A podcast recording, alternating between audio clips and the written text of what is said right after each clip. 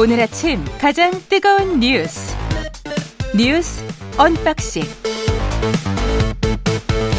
자, 뉴스 언박싱 시작합니다. 민동기 기자, 김민하 평론가 나와 있습니다. 안녕하십니까? 안녕하십니까? 예, 북한 무인기 관련해서 어제 이게 서울 서울까지 남하해버린 거죠? 그러니까 다섯 대가 우리 측 영공을 침범을 했는데요. 예. 이 가운데 한 대가 서울 북부까지 침투했습니다. 음. 우리 군은 전투기, 공격 헬기, 경 공격기 등으로 대응에 나섰는데 백여 발 사격까지 가했는데도 불구하고 격추에는 실패했습니다.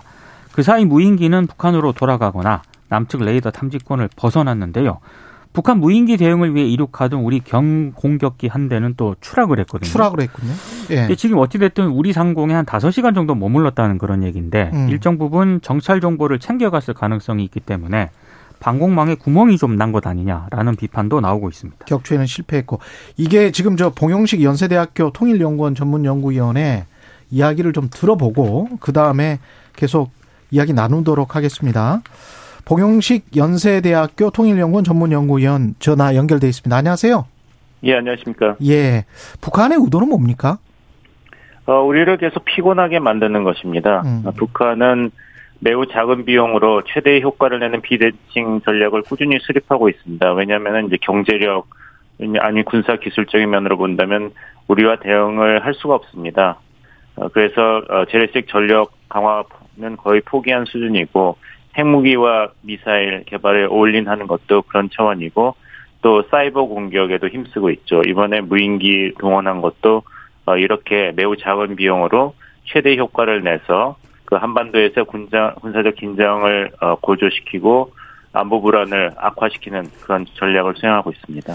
이게 이천십사 년 케이비에스 보도에 또 자세히 분석이 돼 있던데, 이미 이란 그렇습니다. 이란 드론 있지 않습니까? 왜 그 우크라이나 예. 전쟁에서 쓰였던 그런 것처럼 폭탄 테러 비슷하게 자폭 테러 뭐 이런 것도 이런 걸로 할 수 있습니까? 북한 무인기도? 어, 그 조악한 수준이긴 합니다만은 예. 그 말씀하신 대로 지금 우크라이나 전쟁에서 사용되고 있는 이란제 무인기는 그런 군사적 공격 능력을 수행할 수가 있고, 북한 무인기도 뭐 수류탄을 탑재한다든지 어, 한민구 전 국방장관이 그 인정했듯이 생화학 무기를 탑재해서 아. 인명 피해를 발생시킬 능력은 있는데 음. 이 무인기에 대해서는 국제법이 사실 공백 상태입니다. 왜냐하면은 민간인 그 피해라든지 어떤 구체적인 그런 군사 도발 행위가 있어야지 책임을 물을 수가 있는 것이거든요. 예. 이게 무슨 유엔 항공기처럼 조종사가 있고 그래서 강제 착륙을 시도하거나 격추할 수 있는 그런 책임 소재를 묻기에는 굉장히 애매한 그런 것이 무인 정찰기입니다. 음. 그래서 이것을 북한은 최대한 활용하면서 어, 이것 봐라, 윤석열 정부가 아무리 무슨 삼축 체제를 한다든지 음. 강한 국방력, 뭐 한미 연합 공조를 이야기하지만 구멍이 숭숭 뚫리기 때문에 음. 그 한국 국민들은 당연히 불안해야 된다. 그래서 북한에게 이렇게 강경하게 대응할 것이 아니라 음. 이제는 현실을 직시하고 지난 오 년 동안처럼 북한하고 대화하는 저자세 음. 대북 정책으로 다시 빨리 돌아가야 된다. 음. 왜 이렇게 힘들게 살고 불안하게 살려 그러느냐, 이러다 큰일 난다. 이런 이제 그걸 유, 유도를 하는 것, 것이다, 이런 말씀이시죠. 그렇죠. 예, 군의 대응은 적절했다고 보십니까? 어, 적절하지 않았죠, 물론. 왜냐하면은 예. 그 이천십사 년 그 삼월 이십사일 파주, 사월 육일 강원도 삼척, 이천십칠 년 경북 성주 사진은 오백 장 이상 찍었고요. 이번에도 예. 또 다섯 대가 왔는데 그 격추에 실패했고, 그 북한으로 이 무인기가 다시 갔는지 안 갔는지 사실 합참도 정확하게 파악을 못했지 않습니까? 예. 그래서 이런 것을 이제 북한에서 계속 이용당하고 있습니다. 뭐 탄도미사일은 공군이 담당해서 대응하고 이런 무인 정찰기는 육군이 대응한다는 이원화 과정을 계속 밟고 있는데, 예. 뭐 구제 어떻든지 간에 결과가 좋아야 되는데 어, 격추를 시도했는데 백발이나 쏘고도 못했다. 이거에 대해서는 이제 군이 음. 그 대국민 아주 솔직한 그런 설명을 하는 것이 필요하다고 말씀드리겠습니다. 가다가 경공격기도 또 추락을 해버렸단 말이죠. 그러니까 이게 그렇죠. 예, 상공에 한 다섯 시간 뚫렸고 결과적으로 보면은 격추도 못했고 그다음에 가다가 경공격기도 우리 공격기는 그냥 추락을 했고, 이러니까 국민들이 좀 불안할 수밖에 없을 것 같아요. 불안할 수밖에 없고, 하지만 예. 이렇게 우리 군이 어, 문제점이 많다는 것을 일단 어, 솔직하게 인정하고 진단하는 것은 필요합니다. 아무리 이것이 음. 창피하다, 창피하더라도 예. 문제점을 알아야지 고칠 수가 있으니까요. 그렇죠. 예. 대신에 군은 이제 어느 정도 시간을 받은 다음에는 어떤 조치가 취해졌고 어떤 식으로 어, 개선이 되었는지를 어, 국민에게 정확하고 음. 또 솔직하게 설명하는 그런 책임은 분명히 있다고 말씀드리겠습니다. 앞으로도 계속 이럴까요? 추가 도, 도발 가능성이 있습니까? 어, 있습니다. 왜냐면 아까 말씀드린 대로 북한이 우리에 대비해서 그렇게 전략적으로 우위를 가지고 있는 것이 별로 없습니다. 예. 그러니까 가지고 있는 자산은 최대한 활용할 수밖에 없죠. 그것이 핵무기이고 사이버 공격이고 이렇게 무인기로 한국 어, 그 이제 국민들을 불안하게 만드는 것이기 때문에 이런 것을 계속할 것이고 아까 말씀드린 대로 문성 아, 윤석열 정부의 이런 대북 강경책이 괜히 음. 어, 우발적인 군사 충돌을 야기한다. 그러니까 음. 김여정 부부장이 지난번에 잘 이야기했죠.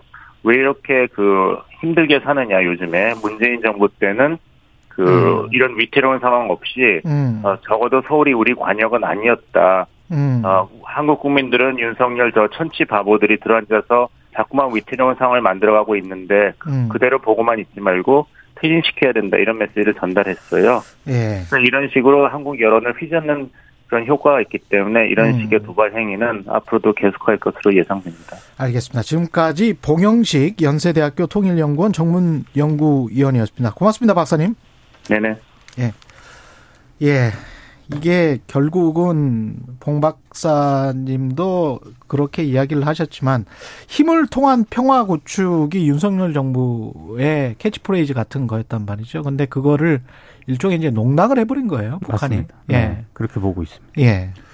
그러니까 이게 여러모로 이제 뭐 음. 우리 군과 그 다음에 대통령실의 대응이 좀 아쉬운데 대통령실 같은 경우에 뭐 엔에스지 개최도 없었고 군이 이제 뭐 격추를 못 시켰다 이렇게 얘기를 하고 그리고 대응을 뭐 하긴 했습니다. 근데 이게 이 무인기가 이천십사 년, 이천십칠 년에 넘어왔을 때 이제 확보된 걸 보면은 카메라를 달고 왔습니다. 그랬죠. 이천십사 년에는 제가 기억하기로는 캐논이었던 것 같고, 이천십칠 년엔 소니였던 것 같은 다 일제 아, 카메라죠. 그렇죠. 그 카메라 달고 와서 아. 타이머 맞춰놓고 음. 자기가 자기들이 예정했던 이제 이 어떤 장소에 도달했을 때 자동으로 찍히게 만들어놓고 뭐 이렇게 해가지고 사진을 갖고 가고 뭐 이런 건데 예. 정찰. 그렇습니다. 그렇죠. 그러니까 이번에도 아마 그런 목적이 아닐까 판단한 것 같아요. 군은 왜냐하면 음. 요 대응을 했는데 어, 격추는 못 시켰지만 이북 그러니까 이 군사분계선 이북으로 넘어가서 사진을 또 찍었습니다. 우리도 그러니까 예. 사진에는 사진으로 대응을 한 그런 모양새가 돼버렸는데 그러니까 이게 사실은 정찰 목적의 어떤 양쪽의 군사적인 어떤 긴장도를 올린 거예요. 근데 이전의 상황을 잘 기억을 해보시면 북한이 정찰위성이라고 썼잖아요. 음. 그 다음에 거기서 이제 찍은 사진이라고 해서 공개된 것이 있습니다. 예. 근데 그 수준이 아주 정확하고 뭐 이 사진을 보면은 뭘 찍은 건지 알 수가 없다. 우리가 그렇죠. 이렇게 평가를 했잖아요. 그렇죠. 거기에 대해서 김여정 부부장이 공개적으로 공개적인 반발 담화를 내놔가지고 음. 어 우리가 뭐 여러 가지 맥락이 있는데 뭐 시험을 한 것인데 뭐라고 하면서 우리가 충분한 정찰 능력을 갖고 있다라고 강조를 하지 않았습니까? 그러니까 누가 시험 발사하는데 굉장히 정밀한 카메라를 음. 쓰느냐.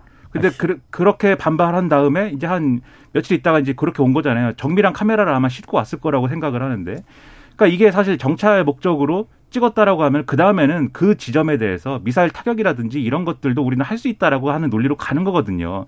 그러니까 군사적 긴장도를 상당히 높이는 과정인 것인데 다만 이제 대응하는 과정에서 이제 여러모로 국민들이 불안한 이런 지점들에 대해서 충분히 설명이 또 돼야 됩니다. 그리고 지금 말씀드렸듯이 이전에 두 차례나 넘어온 적이 있잖아요. 무인기가. 그렇죠. 그러면은 그때도 여러 가지 얘기를 했어요. 전파 교란이라든지 이런 걸 통해서 떨어뜨려서 확보해야 된다든지 여러 가지 얘기를 했는데 이게 레이더에도 잘 안 잡힌다는 거 아니에요? 그렇죠. 예. 그렇습니다. 레이더에도 잡혔다 안 잡혔다 뭐 이래가지고 음. 대응이 어려운 건데 그러면 그 대책은 사실 또 있어야 되니까 그것에 대한 설명을 해주면서 이런 방향의 군사적 긴장도를 서로 높여가는 것이 좋은 일인가도 짚어봐야 되는 그런 시점이라는 거죠. 이런 게 천 대가량 있다는 보도도 나왔었고요. 예, 관련해서 참. 열 사람이 한 도둑 못 잡는다는 이야기가 있기는 있어요. 민간 예. 항공기도 잠깐 이게 운행이 중단이 됐잖아요. 이 이륙이. 음, 예. 그러니까 약간 초유의 사태인데 그런 음. 초유의 사태에 비해서는 너무 우리 군 당국이라든가 우리 정부의 설명이 음. 그렇게 충분하진 않은 것 같습니다. 그러니까 그 얘기를 하더라고요. 이게 색깔이 하늘색이지 않습니까? 그렇죠. 그러니까 레이더 궤적을 보고 쏘면은 이미 이제 지나가고 없는 것이고 음. 이게 이 육안으로 식별해갖고 조준을 해서 맞춰야 되는데 또 이 무인기는 그렇죠. 미국이 운영하는 무슨 뭐 프레데터 뭐 이런 게 아니잖아요. 미사일 쏘고 뭐 이런 게 아니다 보니까 느립니다, 음. 얘가.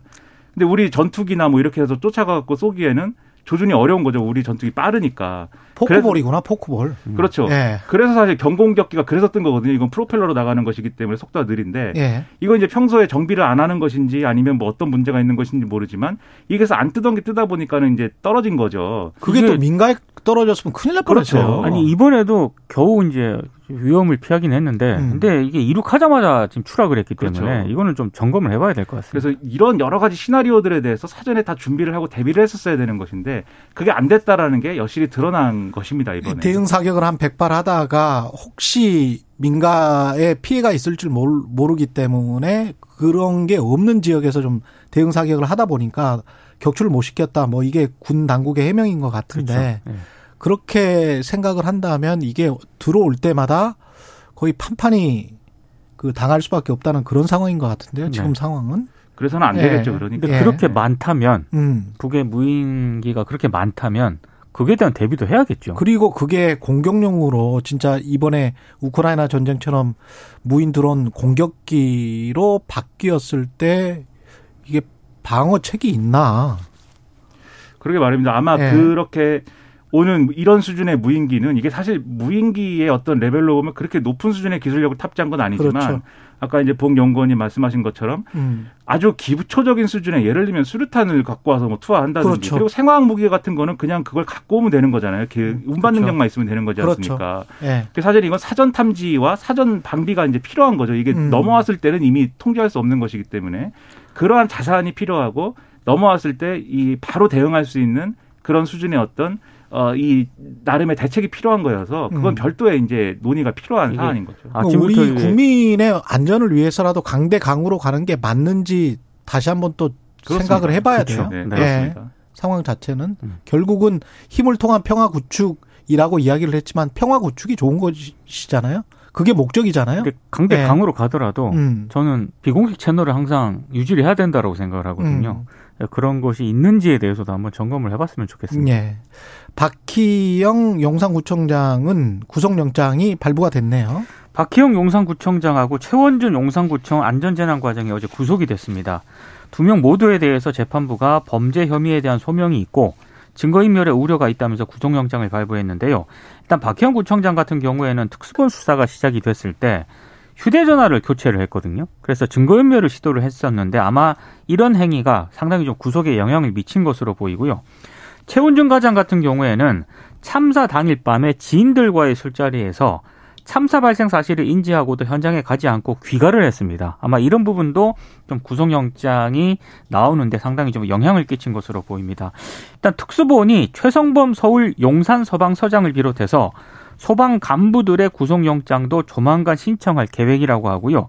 일단 용산구청 간부들에 대한 신병을 특수본이 확보를 했기 때문에 뭐 서울시라든가 행정안전부라든가 이런 이른바 윗선 수사도 일정 부분 탄력을 받게 될 것으로 보입니다. 말씀하신 것처럼 이제 현장에 어떻게 대응했느냐, 현장에서 잘못 대응했다. 라는 거는 수사가 상대적으로 네. 쉽고 무슨 혐의를 적용하기가 쉽지만 사전에 대비를 안 했다. 사전에 이렇게 했어야 되는 거 안 했다라는 거는 그것에 앞서 말씀드린 거에 비하면 다소 어렵거든요. 근데 지금 그 부분에 대해서 어쨌든 영장이 나온 겁니다. 그렇다고 하면은 지금 말씀하신 행안부라든가 윗선 수사라는 것도 결국은 사전에 왜 대비 안 했냐, 무슨 그렇죠. 일이 있었느냐를 사실은 따지는 거거든요. 그러니까 그 거기로 갈 수 있는 길이 그래도 확보가 됐고 앞으로 그러면 또 성과를 기대를 해볼 수 있게 되었다라고 볼 수가 있겠습니다. 네.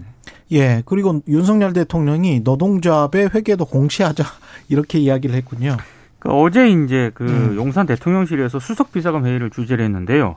어, 기업 회계를 공시하는 금융감독원 정자 공시 시스템 있지 않습니까? 예, 다트라고 있습니다. 다트라고 하는데 예. 이게 이제 노조 회계 공시 시스템을 구축하는 방안을 검토하라 이렇게 지시를 했고 공교롭게도 어제 또 그 이정식 고용노동부 장관이 어, 사무실에, 그러니까 내년 일월까지 노조 사무실에 회계 관련 자료를 비치하라고 일단 그렇게 요구를 했고요. 만약에 이행하지 않는 노조에 대해서는 과태료를 부과하기로 했습니다. 그러면서, 어, 지금 뭐, 부, 노사 관계의 불합리한 어떤 관행 개선을 본격 추진하겠다. 이렇게도 얘기를 했고, 어, 여기에 대해서 일단 노동계는 일단 반발을 하고는 있습니다. 일단 오늘 한겨레가 사설에서도 좀 지적을 했는데, 일단 노조는 노동자들이 내는 조합비로 운영이 되는 조직이잖아요. 예. 그래서 이제 조합비, 조합 재정을 제대로 썼는지 그걸 판단 평가하는 거는 조합원들의 몫인데, 이 과연 정부가 개입하는 게 온당한 것인가, 이런 문제제기 또 하나 있고, 다른 하나는 지금 노조 회계 감사를 외부 감사로 의무적으로 받게 하는 뭐 이런 것도 추진을 하고 있지 않습니까? 정부 여당이. 예. 근데 이것도 어, 법률상으로 보면은 어, 주식회사 등의 외부 감사에 관한 법률은 비상장사 같은 경우에는 매출액 백억 이상, 자산 백이십억, 부채 칠십억 등의 요건을 갖춰야 됩니다. 그렇죠. 두 개 이상 요건을 갖춰야 되는데 음. 지금 노조는 아무리 대형 노조라 하더라도 중소기업 매출보다 자금 규모가 작을, 수, 작을 수밖에 네. 없지 않습니까? 일 년 예산이 뭐 아무리 크더라도 몇 억일 텐데. 지금 그 기업 네. 수준으로 회계감사를 받도록 하겠다라고 하는 건데 이게 온당한 거냐 이런 문제제기가 지금 나오고 있습니다. 일단 음. 첫째로 노조건 뭐건 어쨌든 회계 투명성을 제고하는 건 분명히 필요한 일이고 맞아요. 해야 됩니다. 그건 네. 맞는데 왜냐하면 네. 최근에 또 한국노총 소속의 건설산업노조에서 몇 억대 뭐 횡령사고가 나고 이랬기 때문에 음. 그런 점은 개선을 해야죠. 첫째 그건 분명히 맞는데 둘째 이제 지금 기업 공시 뭐 이거 다트 뭐 이런 거 얘기하는 것은 기업의 그러한 재무구조나 이런 걸 공개하는 이유는 주주자본주의 체제에서 투자를 받기 때문 아닙니까? 그렇죠. 그래서 그런 정보를 알아야 제대로 투자할 수 있기 때문인 건데 음. 노조는 이제 그런 시스템은 아니지 않습니까? 조합원들이 그냥 돈을 내는 거예요. 그렇죠. 근데 야, 사실 이건 조합원들이 따져야 된다니까요. 어제부터 그렇죠. 말했지만 그런 예. 부분이 의문이고. 세 번째로 마치 지금 이제 정부와 대통령실 설명을 보면은 노조, 각 노조에서 회계자료냐 이런 것들을 어느 누구에게도 공개하지 않고 다 쥐고서는 뭐 어디 뭐 다 뭐 불태워버리는 것처럼 얘기를 하지만 음. 사실 그 노조의 규약도 그렇고 그렇고 노조, 노조 관련 이제 법률에도 그렇고 회계자료나 이런 것들에 대한 결산을 매년 해가지고 공개하도록 돼 있고요. 그것은 대의원대회나 이런 그 이 노조의 시스템 하에서 조합원들에게 공개가 됩니다. 음. 그리고 그 장부도 다 비치하게 해놨고요. 만약 그러지 않았다고 하면 그거는 위법 사안이고 또 노조의 규약을 위반하는 것이기 때문에 거기에 대한 이제 대응을 또 하게 돼 있는 것이지 지금 다들 뭐 꽁꽁 숨겨놓고 내놓지 않고 뭐 이런 상황은 아니거든요. 예. 그러니까 이렇게 그런 상황이 아님에도 계속 이렇게 접근하는 거는 뭐 다른 정치적 의도가 있는 거 아니냐는 반발이 나올 수밖에 의도가, 없어서. 다른 정치적 의도가 있는 것 같아요. 왜냐하면 이건 일종의 프레임인 것 같은데 제가 아무리 공정하게 생각을 해봐도 매출 한 십억 정도만 하는 기업들 있잖아요. 네. 그 물론 이제 법적으로 합법이겠죠. 합법의 영역에 있지만 쓰는 관행은 가령 외제차 사서 회사 외제차로 본인들 여행 한 번도 안 한 대표이사님이 있습니까? 우리나라에? 그 여행하면 안 되죠. 그런 그런 그런 병원장이나 그런 저 법률 회사의 대표 있습니까? 자기 돈으로 해야지 나쁜 사람들입니다. 아니 그 뭐 오억씩 뭐 되는 그런 외제차 그거 다 법인 차지 그게. 그렇죠. 참 그러니까 이런 거 그러면 다 같이 해요. 나는 그거는 찬성이에요. 아 근데 저는 예. 저는 노조 예. 회계 공시 시스템을 구축을 하면. 예. 이 자본주의 사회잖아요. 네. 이 투자자들이 그러면 노조 회계를 보고 투자한다는 건지 잘 모르겠습니다. 저는 예. 뭐 의지는 높이 사지만 방법에 있어서는 음. 좀 더 현실성 있는 그리고 디테일하게 좀 잘 맞는 감각이 맞아야 될 것 같아요. 네. 예. 그런 것을 해주기 바랍니다. 뉴스 언박싱 민동기 기자 김민하 평론가였습니다. 고맙습니다. 고맙습니다. 케이비에스 일 라디오 최경영의 최강시사 듣고 계신 지금 시각 일곱 시 사십일 분입니다.